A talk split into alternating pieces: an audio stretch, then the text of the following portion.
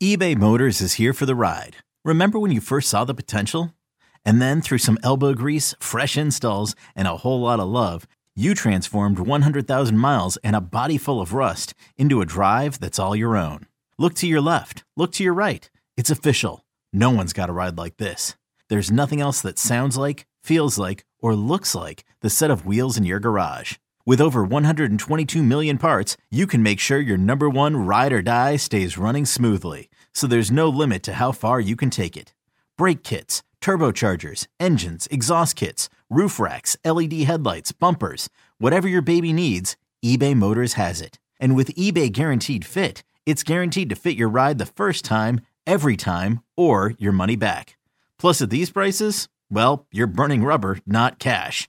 Keep your ride or die alive at ebaymotors.com. Eligible items only. Exclusions apply. This episode is brought to you by Progressive Insurance. Whether you love true crime or comedy, celebrity interviews or news, you call the shots on what's in your podcast queue. And guess what? Now you can call them on your auto insurance too with the Name Your Price tool from Progressive. It works just the way it sounds. You tell Progressive how much you want to pay for car insurance, and they'll show you coverage options that fit your budget. Get your quote today at progressive.com to join the over 28 million drivers who trust Progressive. Progressive Casualty Insurance Company and Affiliates. Price and coverage match limited by state law. Hey, I'm Brett Podolsky, co founder of The Farmer's Dog. We make fresh food for dogs. We started the company when we saw what a huge difference it made in my own dog, Jada, when she stopped eating ultra processed kibble and started eating fresh, whole food. The Farmer's Dog food isn't fancy, it's just real food delivered to your door in pre portioned packs. It's better for them and easier for you.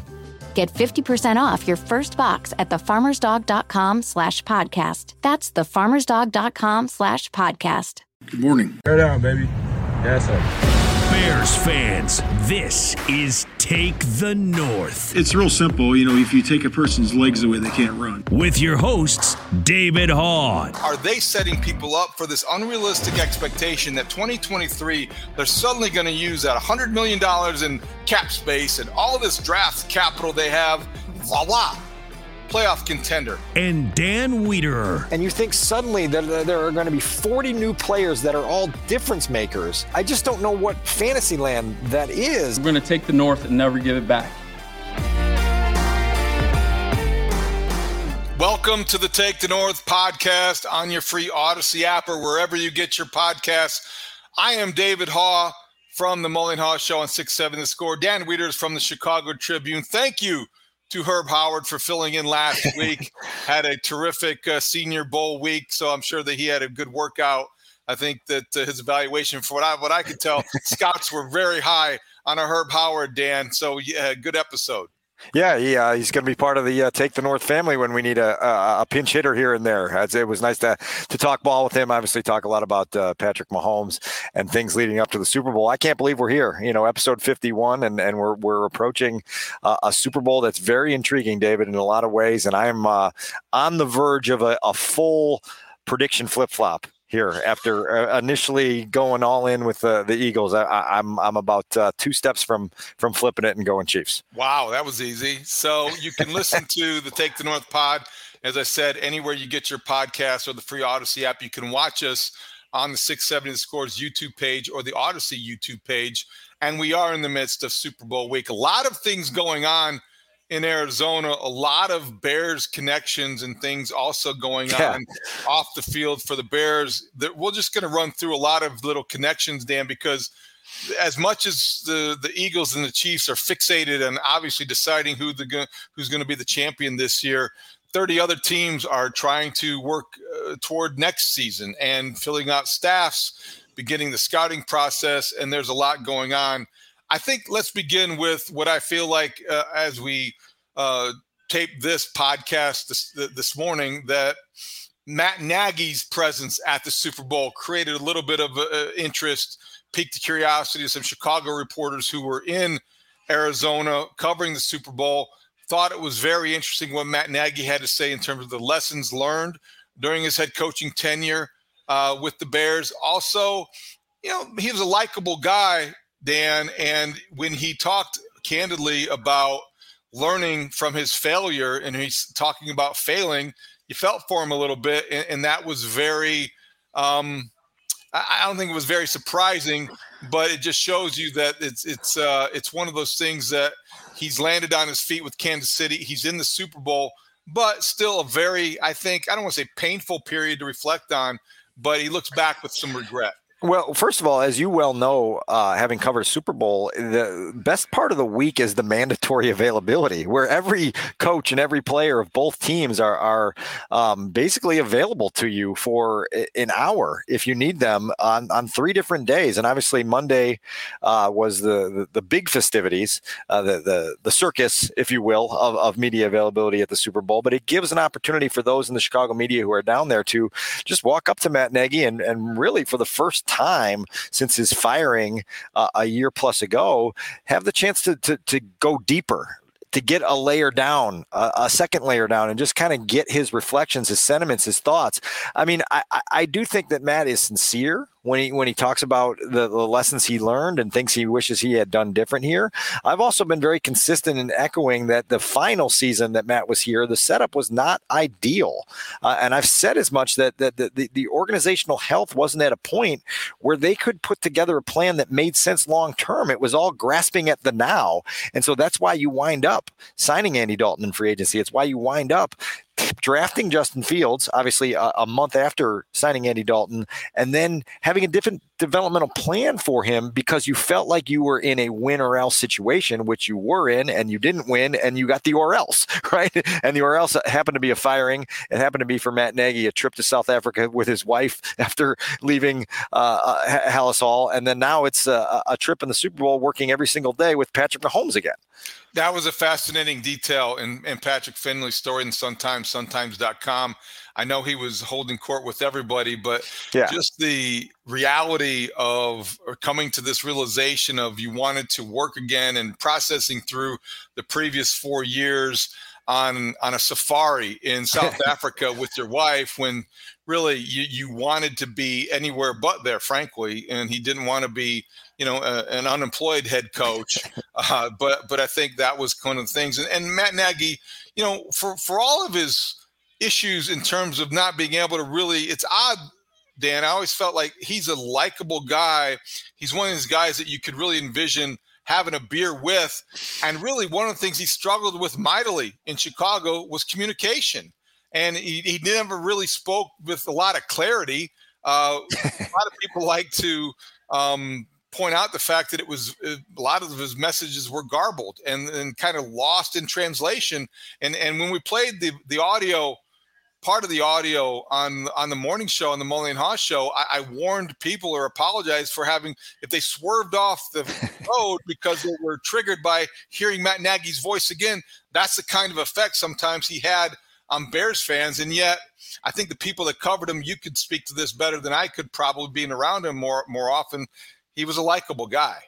Yeah, I respected the way Matt handled himself. I think we all know that his inability to get that offense uh, unlocked and back on track for an extended period of time is the reason he's no longer here and the reason the Bears went in a different direction. But but personally, I felt he was, um, you know, a, a, a, good leader in certain ways. And then there are things that come with being the head coach slash CEO of an NFL team that are a little eye opening. And I did think it was reflective of Matt in Arizona to talk about the way he sees Andy Reid do the job differently this time around than he did when he was under him as an assistant, where you're just kind of in your own world and not considering all the big picture ramifications of everything you do at the top.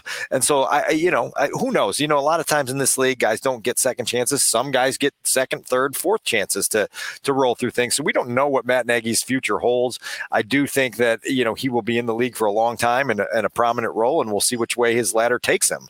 Um, but certainly he was there, and, and, then you know certainly he was also uh, very praiseful uh, of Justin Fields and, and the belief after one year spending time with Justin Fields, having the sense that the preparation habits, the passion, all those sort of leadership intangibles that you look for in a, a, compelling franchise quarterback are there with Justin. So it was interesting to hear that a year later where, where, Matt was on that. And that came up with uh, Mark Carman, I think of CHGO, approached Matt and asked him about the decision to start him against the Browns, a game everybody wishes they could forget, and also just to get his impressions on Justin Fields in year two. Justin part of it. Do you almost sort of regret putting him out there in, in week three when you look back at it? Well, so that situation again, there's so many things that can go on. You know, you know. Uh, take care. Uh, Andy got hurt, Yeah. and we we had a plan through this whole deal. Everybody said, "Hey, you're trying to do the the Alex Smith, uh, Patrick Mahomes deal." They're all different, and we we wanted to make sure that we we handled Justin. We knew that that was our future, and we wanted to handle him and do everything we possibly could to make sure that he succeeded. Scheme, um, how we handle practices, everything, and there, it's just a that was a unique situation um, with with our quarterback room. They were all great. They handled it great, but you know it, it just didn't go the way we wanted it to, and again, you just learn from it. Yeah, yeah. I, I just look back at it like I just thought maybe like if you were under pressure, like I got to develop this guy, my job's on the line. But maybe like in retrospect, maybe it wasn't we weren't ready to put him out there, and he wasn't ready to do it. again, these guys are so young, and when they're thrown into it, everybody thinks that it could just happen overnight. They're going to play like they did in college. That's not real. Um, and so, as you're when you're a coach and you go through your your offense, your scheme, your players, you want to do everything you possibly can to make it easy for them to succeed, whatever that is. And we learn too as coaches. And so, you know, you go back to the Cleveland Browns game, right? It was a, a really, really uh, difficult game. I think there was eight or nine sacks for, and it's not what we wanted for for him, for Justin, right? We didn't want it for us. We didn't want it for Justin. The last thing you want is to hurt is to hurt somebody's confidence, a young quarterback like we did that game. No one wants that, you know, for anybody. And so we needed to learn from that and be able to change some things in how we handled him. And but you, you end up running out of time, and, and you also know that uh, schematically, you know, um, it just was a there was a, a different situation. schematically, you might want to try to, to block Myles Garrett. That might have been schematically what you wanted to do. We all remember that afternoon. I love Carm. I love the fact that he asked Matt Nagy about the Browns scheme and game plan all this time later. Yeah.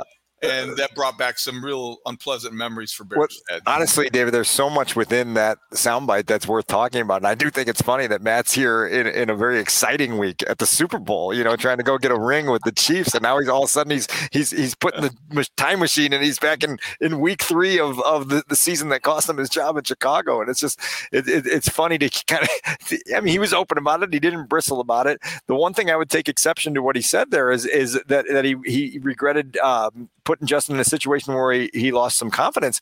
I don't think Justin lost any confidence. And I think one of the, the most telling things in Justin's early development was the way he came back the following week. I'm pretty sure they beat the Lions the very next game. And it was a sign of mental fortitude and resilience that wasn't there in Justin's predecessor that was sort of refreshing and reassuring. Like, oh man, this dude just got his brains beat in. And one week later, he wasn't seeing ghosts. He wasn't freaking out. He was he was sturdy enough and, and mature enough emotionally to just get on to the next thing. And that's one of the gifts that Justin has that's uh, potentially gonna gonna make him an engine of uh, of championship runs. he might have lost confidence in the coaching staff. Maybe. Yeah. because you after executing a game plan where you are exposed to the extent that Justin Fields was exposed in that start against the Browns, I could see that happening more than I could see probably questioning yourself because from from his standpoint, he's a first round draft pick. He's always had success.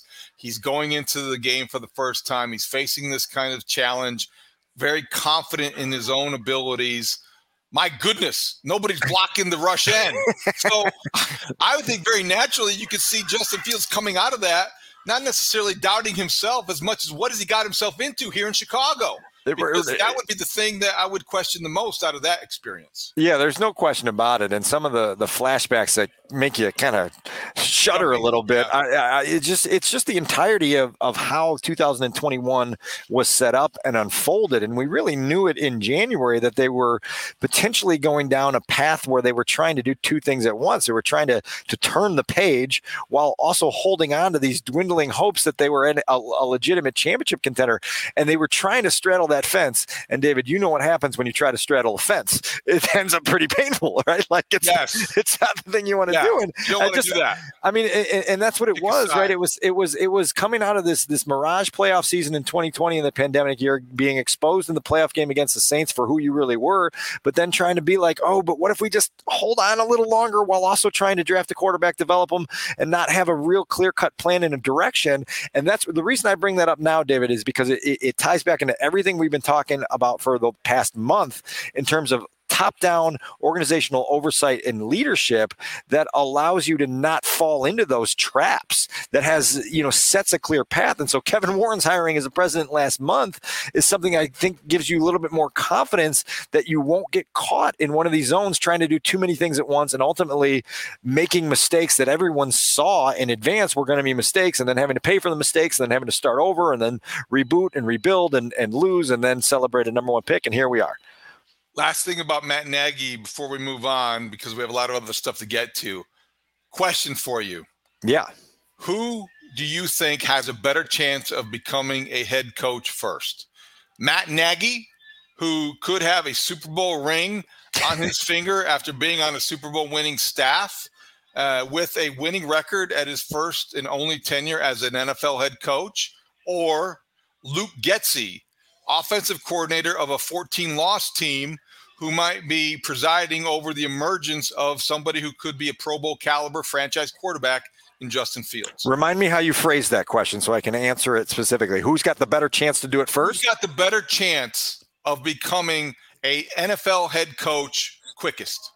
I say Getsy because I think Getsy holds the keys to one of the league's most intriguing players. And if he can get it unlocked and if he can push Justin toward a developmental springboard that, that turns the Bears into a legitimate team again, all of a sudden that stock will rise and you will not only have a, a guy who has taken this young raw talent and turned him into something, you'll be striking while the iron's hot. I mean, obviously we know Matt got you know the, the the Andy Reid shine helped him get the Bears job, but that was before Patrick Mahomes was even even starting there, and so it, it remains to be seen just how much um, he can do and has done to turn a quarterback into a difference maker in this league. And so I think Luke's opportunity is is better at this point because Patrick obviously is established. We know who he is, and we know that the credit largely belongs in Andy's lap.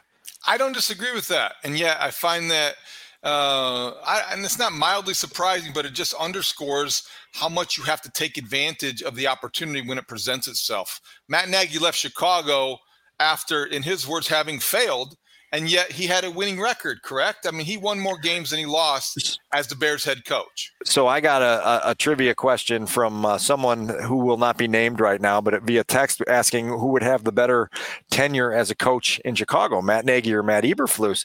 And and if you're setting Vegas odds on that, you say Matt Nagy because Matt Nagy had a record above 500, and it's going to be a steep climb for Matt Eberflus to coach his next game with a, a career record as a head coach above 500. That's a long haul And to get you back to. And if you get to the Super Bowl in year three, uh, nobody's going to care about what your overall record is. They're just No doubt. Care about you know who you're playing and and how much you're going to pay Justin Fields to keep him in Chicago. Have you ha- have you projected a Super Bowl in year three? Is that No. where we're at? now? Okay, No, okay, that's not where all right. we're at.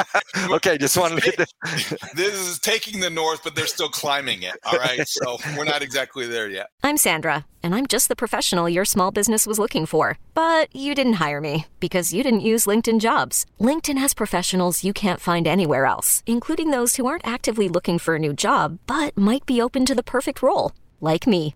In a given month, over 70% of LinkedIn users don't visit other leading job sites. So if you're not looking on LinkedIn, you'll miss out on great candidates like Sandra. Start hiring professionals like a professional. Post your free job on linkedin.com slash recommend today.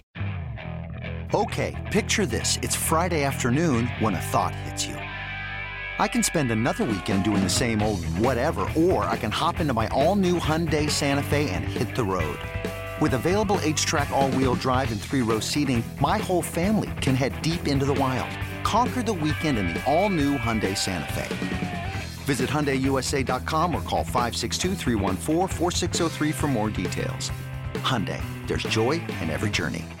Let's stick with some staff news and some assistant coach uh, developments. Let's go with uh, the Bears first before we move on to the division. Obviously, I don't think we've talked since they hired John Hoke, a veteran, Yeah. uh, to the staff. He will be in charge of cornerbacks, I believe, passing game coordinator, a lot of different titles. Bottom line is, knowing John Hoke as I do, knowing, uh, being familiar with his work, they're hiring him to stabilize a staff to give some more veteran, um, I guess, input and experience because they've got, to me, the secondary could be potentially the strength of this team. You get somebody that is is as well traveled as John Hoke, as experienced as he is. To me, this was a very good move for a staff that uh, defensively. I mean, obviously, this, the results need improvement, but the staff, I think, overall acquitted th- itself pretty well over, as as a as a group. So I, I I'm certainly interested in picking your brain on this topic and hearing more thoughts on it. John was with the Bears for my first season on the beat. He was a holdover from the Lovie regime in Trestman's first season, and so I got to know him a little bit. But you know him really well, and he's inheriting a secondary here with three young players in Gordon Brisker and Jaylon Johnson that you hope become cornerstones of what you're trying to build in Chicago. And so if you can get your fingerprints on those guys and turn them into something, now all of a sudden you you, you get that defense humming in the right direction, and you can speak to John's ability to to connect and and on a very personal level to to to, to develop. Well, sure. As a coach, obviously he was here between 2009 and 2014, and the players that went through Halas Hall at that time all pretty much said the same thing about John Hoke: demanding, yes, smart, always put themselves put them in in a good position to succeed, fundamentally sound, and really um, somebody who a stickler for details. So that's their version of, of playing for John Hoke. Now, on a personal level, you're right. I am a little admittedly biased. I, I have a, a connection with John Hoke. We are both the former Ball State defensive backs. Um, I know his family. Uh, his brother Brady Hoke was the head coach at Ball State. He preceded me at Ball State. I know that the connection between Brady Hoke and Matt Eberflus, who were on the same staff at Toledo way back in the day, helped facilitate John Hoke returning to Halas Hall because of that connection, because of that trust, if you will. It's all about relationships, always is in any industry. But I can tell you that John Hoke is as level-headed and really as as good of a guy as you're going to have um, in the building at Halas. And I think the, the, the young players are really going to benefit from his experience and the fellow coaches are going to benefit just from his expertise. So I think, yeah, we go. He, he also was a former Bear. In 1980, he was a player. He briefly was on um, the taxi squad, or he might have played in a game or two. Not a long career, but he got I got into coaching after that. So he this is actually his third stint representing the Bears organization. These are little moments, right, that, that, that help boost a football team up. And and you know, I like I recall we can say all we want about Ed Donatello as a defensive coordinator with the Minnesota Vikings and his search for work after losing out of that job. But when he arrived here as a, a secondary coach, there was a profound respect immediately amongst the players in that room. And there were young players like Kyle Fuller uh, trying to, to have a career resurgence. There was Eddie Jackson in there. And then these guys fed into the teaching and they fed into the ability on a daily basis to get better. And all of a sudden you saw some of the takeoff. And so if you can get a, a, a number of these different sort of staff moves or things that, that just do a little bit to catalyze things. All of a sudden, you shorten your road back. And as we've documented for months and months on this podcast, the road back is a long one. Well, I have a ton of confidence in the Bears secondary to take that step now, even more so because I already like the talent. And now I know they're going to be coached in a way that they will. And I was a big fan. I think we both respected Alan Williams and the approach he took overall as a defensive coordinator. You get more talent up front. Yeah. you know, it could be set. And this could be, you know, th- this is a good move. It's only an assistant coach, only an assistant coach. But you're right. These little moves do tend to make a big impact if you make enough of the right ones. No question. And you look like there was a handful of uh, staff changes. I think they brought on Omar Young, assistant quarterbacks coach, uh, had some strength and conditioning uh, shifts around and other offensive quality control coach in. So just some minor mechanics inside the building that they're tweaking. And, and we'll get a little bit more uh, insight into those as they get back on the football field in the spring. And we like to keep those Ball State alums employed. So that's a good thing. Yeah. I mean, nobody's hiring them nowadays. And so know, good, that's right. good, good, good, for the Bears for taking that on. Uh, you mentioned Ed Donatell. He is the former Viking defensive coordinator, the person they hired to replace him. The Vikings, I think, hit a home run, Dan. This to me, I said this on, on the morning show, and, and I don't take it back. I think in hiring Brian Flores, this might be the most significant staff addition or new coach entering the division in this offseason. He pulled himself out of the finalist uh, contention uh, for the Arizona Cardinals head coaching job. Maybe he knew he wasn't going to get it, but I think that he made this move before he knew what was going to happen in Arizona. And I think he sees opportunity.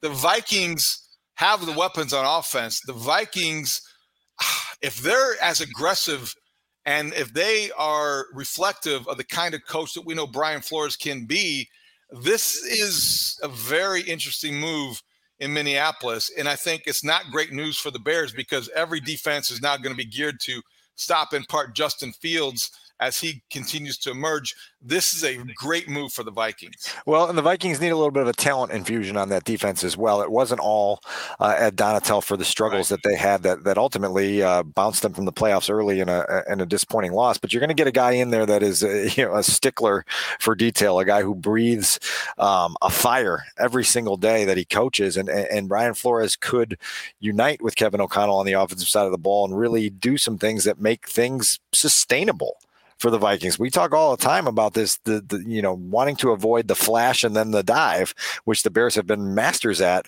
for for 30 years. And I think there's a perception around the league that that this was pretty flimsy, that the the Vikings weren't a 13 win team, that they're not going to be a factor in 2023 or beyond. And I, you know, I just would like to see because I think they played some winning football in in 2022, and they have some things to build on. They obviously have one of the best talents in the game in Justin Jefferson on offense, and now you add uh, to your defense in a way that that seems significant with with Brian Flores coming in, who has gotten results quickly in previous stops and and and you, and you see what, what's there for it. This is going to be a transition year in the division in a lot of different ways for all four teams. And it's going to be really fascinating to, to kind of see where each one of these four teams in the north take their transition and which way they they they, they ultimately come out when we get to this point a year from now. It'll be Brian Flores devising game plans to stop Luke Getsy and his game plan every week that they play. The, I mean, I, that that's the matchup that I look forward to. Dan Luke Getsy coming off a Senior Bowl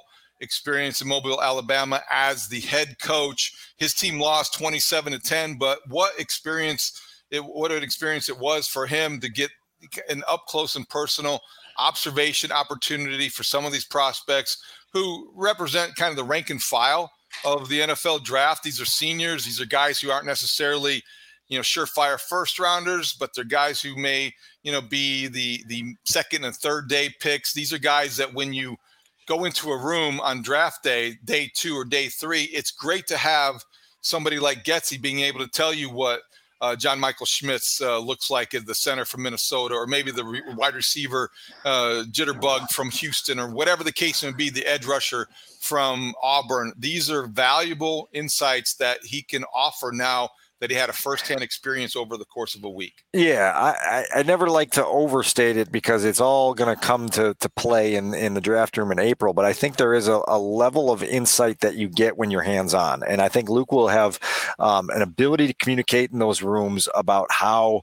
player X handled meetings, about, hey, let's steer away from player Y because his ability to pick up concepts felt a little slow to me. And we weren't able to really connect in, in the communication standpoint that, that you want to. You get, you gain an insight into how guys are behind closed doors when they're not just running drills out there and how they interact with teammates in meetings. And, and, and it's very small and it's it's a one week sort of sample size in a, in a different kind of environment. But there are things that you can at least add to the discussion when you're finalizing that draft board in April, when you've got Ryan Poles and his staff working through some things and saying, hey, where do we draw the the line for this cloud and, and, and who do we want to push up or down? And, and Luke can say, well, listen, like my four days in mobile with this dude were awesome. And, and I would love to have have him. So let's bump him up a peg. We'll see where it goes. And I, I think for, for Luke in general, I just think it's a great experience to, to, to have that opportunity for, for the question you asked earlier to lead and, and to understand what that's like at the top. Again, it's a small week with a lot of unfamiliar pieces around you in an unfamiliar setting, but it gives you a taste of the experience he might have met somebody during the week or had a, a, moment with somebody that he's interviewing with next off season and that's going to be an invaluable kind of icebreaker and you know you know these are little things that may come up but we have enough examples to point to that this kind of networking opportunity is something that you want to take advantage of and as far as you know the, the evaluation phase you're right sometimes that can get overstated but i also think that there it will help us understand better if the bears trade down and they get a, an additional second round draft pick and they use it on the center from Minnesota, we'll know why. Maybe it's yeah. because Luke Getsy was pounding his fist on the table saying, We got to have that guy because I got to know him during that week in Mobile and he's somebody you want in your building. Yeah, and then they'll tell us why, and we'll be able to ask, you know, the scouts and then Luke himself on on, on where they went. I do always point out, as at my, my level of caution, is that the entire Bears coaching staff went down to the Senior Bowl to coach in 2017, and they, they came back uh, w- with Jordan Morgan as the only player from the Senior Bowl that they drafted. It was a you know a, a, day three guard who never played a game in the organization. Meanwhile, in their meeting rooms that week, they had Cooper Kupp and Haason Reddick, and somehow uh, you know didn't didn't find a way to to make those guys Bears, and and so you know just caution, just a little That's caution, a little fine print, kill. little fine print. That's a huge buzzkill. that is the fine print. That's the Surgeon General warning. That's Yeah. oh my gosh. I mean, what are we doing here? Yeah, and and and also don't forget that that Senior Bowl there was a, a surprise pop in from uh, Dabo Swinney, who was down there d- watching some of his Clemson guys, and and issued that whole uh, proclamation that Deshaun Watson is the next Michael Jordan, and anyone that passes on him is going to regret it. And again, we don't need to go down the the rabbit hole of that again. But hey, you never know what you find out at the Senior Bowl. You never know what you find out at the Senior Bowl. You got to take it with a grain of salt. Well played. Another day is here, and you're ready for it. What to wear? Check. Breakfast, lunch, and dinner? Check. Planning for what's next and how to save for it? That's where Bank of America can help.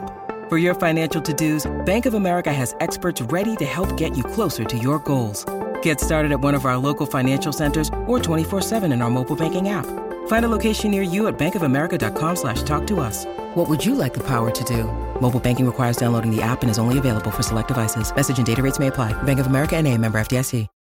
When you need mealtime inspiration, it's worth shopping Kroger, where you'll find over 30,000 mouthwatering choices that excite your inner foodie. And no matter what tasty choice you make, you'll enjoy our everyday low prices, plus extra ways to save, like digital coupons worth over $600 each week. You can also save up to $1 off per gallon at the pump with fuel points. More savings and more inspiring flavors make shopping Kroger worth it every time. Kroger, fresh for everyone. Fuel restrictions apply. All right, everything this offseason, though, is about, we can agree on this, what to expect from Ryan Poles, the evaluation of Ryan Poles' ability to evaluate. And I think that in trying to get to know more about what to expect, it- it's it's fun to talk to as many people as possible who might know him or might have some insight. Obviously, with the Chiefs at the Super Bowl, there's a lot of people there that would offer opinions on Ryan Poles. I talked to somebody who is an unlikely source, Dan, uh, about Ryan Poles, who spent the day with him in Chicago at Halas Hall last May. Brian Cashman, the Yankees general manager, was a guest on the Saturday baseball show that I do inside the clubhouse every Saturday, 9 to 11 with Bruce Levine. Um, and Brian Cashman, 1998, was 31 years old, the second youngest general manager in MLB history. He's somebody who won a World Series in 2009. They are perennially in the mix. He is the general manager of the Yankees. My point being, this is no uh, fly by night uh, executive who just caught lightning in a bottle. This is somebody who's been around for a long time and, frankly, is not going to waste his time. He doesn't suffer fools necessarily. And so I asked him when we had him as a guest what his impression was of Ryan Poles last May when he came to town to spend the day with him when he was in town when the Yankees played the White Sox. it's really vitally important for us to you know we recognize we don't have everything everything figured out and, and we love to collaborate uh, with people within our industry but outside our industry whether it's colleges or pro sports so had the opportunity um, one of our staff members had a relationship with Ryan from from his previous position uh, and so uh, I was asked early on would I like to meet with them and, and with a few of my staff members? So yeah we we went out and spent the entire day before a night game with the White Sox up there at their facility, and I was blown away by the person, by the intellect, um, and you know, I, I, I, you know, we shared a lot of conversations about experiences uh, and a lot of different things they use in training and and what we do and data and how you incorporate it and how you go hiring people and got to tour their facility. And and I would say if you're a Bears fan, you should believe that the future is extremely bright. Uh, they, uh, you know, they got a, a great one in the general manager that they currently have with Ryan, and I know they've met the Big Ten former Big Ten commissioner is now their president, and uh, I, you know, I certainly like what the Bears are doing, and and I think there's, you know, again, there's nothing but a positive in their future. But it was a great experience for us with the Yankees um, to get to know them better and see the direction they're going, and And the one thing I would say is he's not afraid. He's not afraid to make very difficult decisions, and and that's you know that's a true sign of great leadership there. Brian Cashman, the Yankees general manager, speaking about Ryan Poles, with whom he spent the day last May. Connections, a friend of a friend. That's what network is all about. Interesting stuff from the Yankees GM connections and and friend of a friend are what things are all about but it's also the hunger to expand your knowledge base in unconventional ways. And i remember talking to ryan about this in the spring of 2022 and just that thirst he had to look outside of football to look at different organizations around sports that have done things the right way and to try to find ways to learn and pick pick the brains of people who have had high level success. And then Brian Cashman, that connection was obviously profound. And he's uh, Brian. I remember saying, talking about, hey, look, like we walked through. How do you um, school yourself on how to be most productive in trades? You know what do you do in, in trade negotiations that help you in that regard? What do you do with your grade scales? Eh, eh, obviously baseball and football two totally different sports but how can we maybe borrow some of this? And so there is an element here that is it instills confidence in me and it's the same reason that i feel um, more promising. I don't know if that's the right word or more more optimistic about Matt Eberflus as a head coach because the, the level of preparation that goes into some of this stuff I think is it's impressive and and it's admirable that that, that they they they go through those lengths to try to consider everything you know, and to prepare themselves for everything. Before Ryan ever had his opportunity to interview for a general manager job, he realized, oh, I'm going to start to be on this list. I'm going to start to be on this climb. I've got to start compiling binders. I got to start understanding what my own vision is. I can't just walk in and say, oh, well, this is what we did in Kansas City. Well, maybe my vision is different.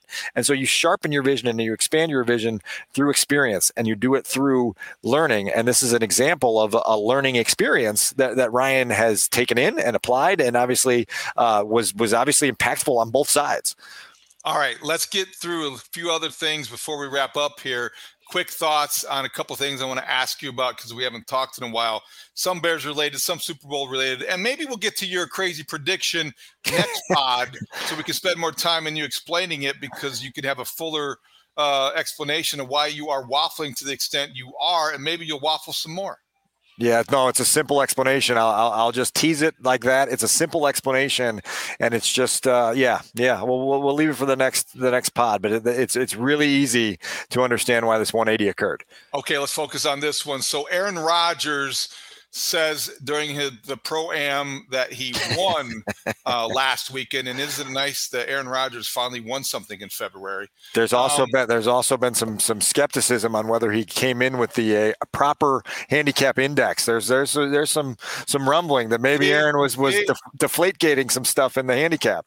Where do you think he ends up? Do you think it's going to be uh, sure that is it certain that he's going to be traded in your mind and are the Raiders the most likely destination for Aaron Rodgers? Well, I told you uh, on the Mully and Haugh show a, a, week ago that there's things you can count on. If you're into winter soap operas, you got All My Children, you got General Hospital, and you got Aaron Rodgers' offseason with the Pat McAfee show being the, the main portal to, to figure out what he's talking about in any given moment. I mean, obviously, I think the connections in Vegas, the one connection with Davante Adams is is is the most obvious. The the the need for a quarterback there is pronounced. It's certainly been uh, escalating buzz. It's just really fascinating to be in this state again where the Packers aren't showing their hand, understandably, and Rodgers is not feeling like he's in the loop as much as he quote unquote deserves to be uh, in certain conversations. It's very interesting to hear that they're talking about me without uh, without me there. I can't believe they would do that.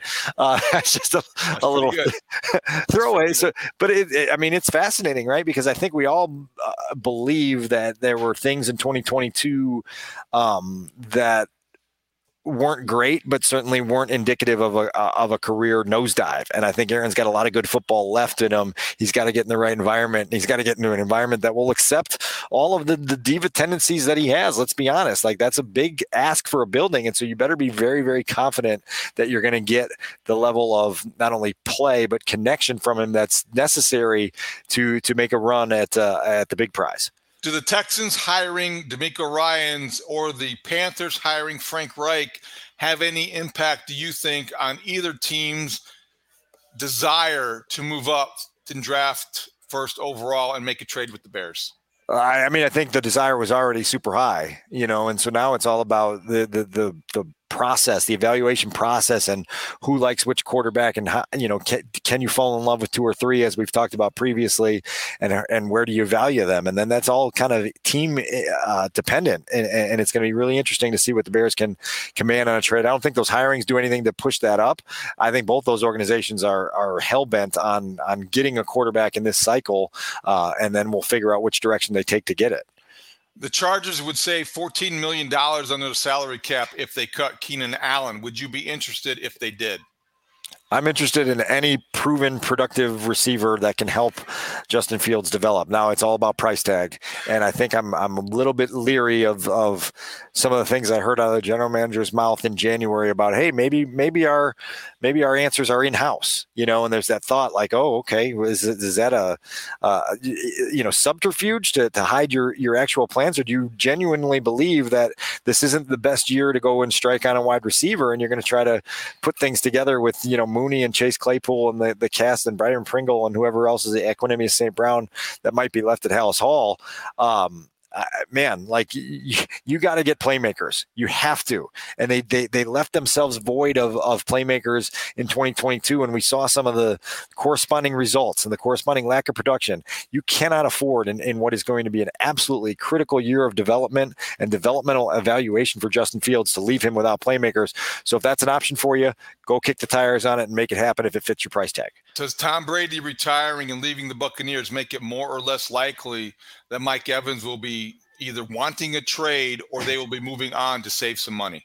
I asked a buddy of mine who is um, known for throwing every possible future bear into my text thread at times to just continue to make a list of all the guys that we're putting on this quote unquote shopping shelf for the Bears. Every time something like this happens, there's this this sentiment like, oh, the, the entire Bucks roster is now available. You know, just go just go down to Tampa and figure out what you want to select and and buy it and purchase it. Yeah, it's it certainly makes it more likely that they go in a new direction and that they try to uh, rebuild in a in a different way. But um, you know, I don't know. We've had we've had 35 receivers linked to the Bears here since November and and it's going to be fascinating if what the batting average on those 35 receivers that uh, people have photoshopped into Bears uniforms actually is. I would somebody should just compile. Maybe Studs can do this in his spare time because he's overflowing with it. Just an image gallery of guys uh, photoshopped into Bears jerseys that never become Bears because that would be a, a, a fun revisiting exercise in in June.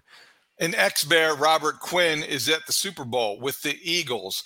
I heard him tell reporters on opening night at the Super Bowl, he was still mad about being traded. Do you buy it? Because that trade, as much as it might have worked out for Robert Quinn because he's at the Super Bowl, didn't work out so well for the Eagles. And I think I heard one of our guests on the Mully and Haugh show, Philadelphia WIP reporter referred to it as even disastrous.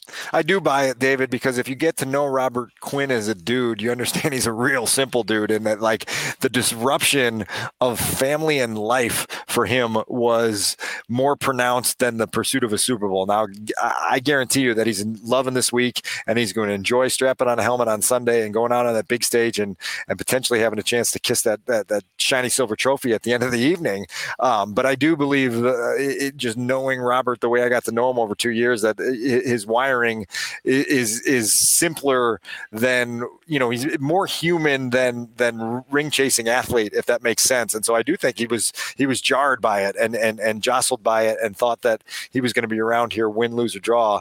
The Bears obviously I think made the most of that trade and it, it's just part of this business. Moving on from Quinn created some cap space. The Bears have 92 million dollars under the salary cap more than any other team in the NFL. The salary cap did increase for every team, giving each team theoretically more money to spend or more cap space to use. Do you think that will affect how aggressive the Bears are in free agency, or maybe not aggressive, but how successful they are since more teams will now have more ammunition? Well, that's part of it, right? Is other teams now have more ammunition, and a lot of that ammunition goes towards keeping your own guys. And so, some so, uh, a guy that you might have thought was going to get away into free agency, if you've got a little more cap space than you you figured, you've got a chance to now lock him up before he ever gets to that free agency flea market. And so, it may deplete the market of what the Bears thought they were going to be shopping. And now, I think the biggest key, and this is what you hear from people around the league right now, is Ryan Poles retaining discipline in the month of March. Like we're going to look back on this and say, just because you have it to spend doesn't mean you have to spend it. And so that's going to be a big thing for Ryan Poles because it, you can save some of this. You can save some. You don't have to go do all these contracts in 2023 the free agency class may be better in 2024 and you may say well look like th- this just doesn't fit our price tag and just because we have it to spend doesn't mean we have to spend it. So let's just sit and be cool with it and and save our resources for a later time for a player that fits better. And so that's where that discipline comes in because it can be really tempting. And you, you know you can have that eagerness to want to cross things off your to-do list. We all have that. But if you do it haphazardly and recklessly now you create more to-dos down the road. And one of the greatest uh, flaws of ryan poles' predecessor was the the the need to constantly go address mistakes that he made previously. How many times were we introduced to a new free agent tight end at Halas Hall and said, "Well, wait a second, Trey Burton's only here because Dion Sims was no good," you know, and right. like you just kept going through, and and Adam Shaheen was no good, so we get you know eh, don't don't put yourself in a position to have to go correct your mistakes long term. Make smart decisions and understand that that just because you have it to spend, it should not inflate the, the the board that you have inside your your your war room up there at Halas Hall in terms of what guys are actually worth in the, the 2023 NFL. Last thing I have is this could be a very big week for the Bears in terms of their special teams legacy.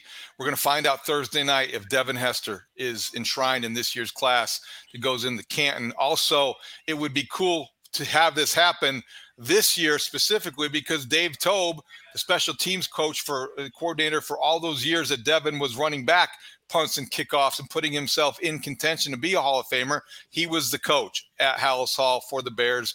He's in Arizona. Devin Hester theoretically would be in Arizona when he finds out Thursday night NFL honors when they announce the class. That would be cool. What do you think the chances are this year Devin Hester gets in? You know what's would be the coolest about it is that it'd be the class of 23 right? So you'd have that symbolic. You could do all sorts of cool graphics. Class of 23, have the jersey out there, and it'd be just really fun for Devin. Look, like I, have been firm with this since the day he became eligible. The dude's a Hall of Famer. If you not only experienced that that experience and, and just watching him play and understanding how he impacted games, all you have to do is talk to anyone who played on a coverage or on a return unit with him, or anyone who played on a coverage unit that tried to stop him, or coaches that coached him or against him. And you understand how much there is within Devin Hester that is respected and revered as once in a lifetime and and and generational. And I get it; he's a specialist, and there's going to be some resistance on how do we put specialists in. Devin deserves in. I don't know if he's going to get in, David, because this is having sat on the Hall of Fame committee 10 years ago, I understand that the process is a little bit more um, complicated than than most outsiders realize, and you only take yes or no votes on five guys. Okay, so 100% of the room could could be ready to vote yes for Devin, but if he doesn't crack that that top five list of this year's 15, then all of a sudden you don't even get to, to, that yes or no vote. And so it's complicated. I think this year there's a sen- consensus that Joe Thomas and Darrelle Revis, first year eligible guys, are going to get in. They're going they're to be first first ballot guys. And so now we've taken a, a five five spots in musical chairs and we've stuck two bodies on them you know and so now you've got 13 guys running around or, or uh, yeah 13 guys running around for for three more spots it gets complicated really quick, and a lot of really good football players get uh, rejected and denied and, and left behind until until their day ultimately comes. But I certainly class of 23, I rubber stamp Devin in a heartbeat. It's a good point, and it'd be a great thing to react to, and that's what we will do next time on our next pod. We will react to the Devin Hester news. We will get Dan's long awaited Super Bowl prediction, and I'll make mine as well. And we'll talk about the big game and any other Bears news that may happen throughout the week. Anything else that we forgot, Dan? Man, no. Uh, I mean, we're humming along right now. I think we touched on about a dozen topics here on, a, you know, a, a random February uh, podcast here. So we know we're we're full steam ahead. We're on the express ramp to getting towards free agency and the draft. I mean, this is this is the year right now to be talking Chicago Bears football. We had all this stuff to get to. We didn't even mock any mock drafts. So no, no, right? Like yeah, we, yeah, you got to get you got to get back into your mock draft mocks. That's right. All right, great stuff. You can get the Take the North podcast on your free Audacy app or wherever you get your podcasts. You can watch us on the 670 Scores YouTube page or the Audacy YouTube page. Thank you for joining us today on the Take the North pod. We will talk to you next time. For Dan Wiederer, I am David Haugh from 670 The Score. Thanks for listening. Great talk. See you out there.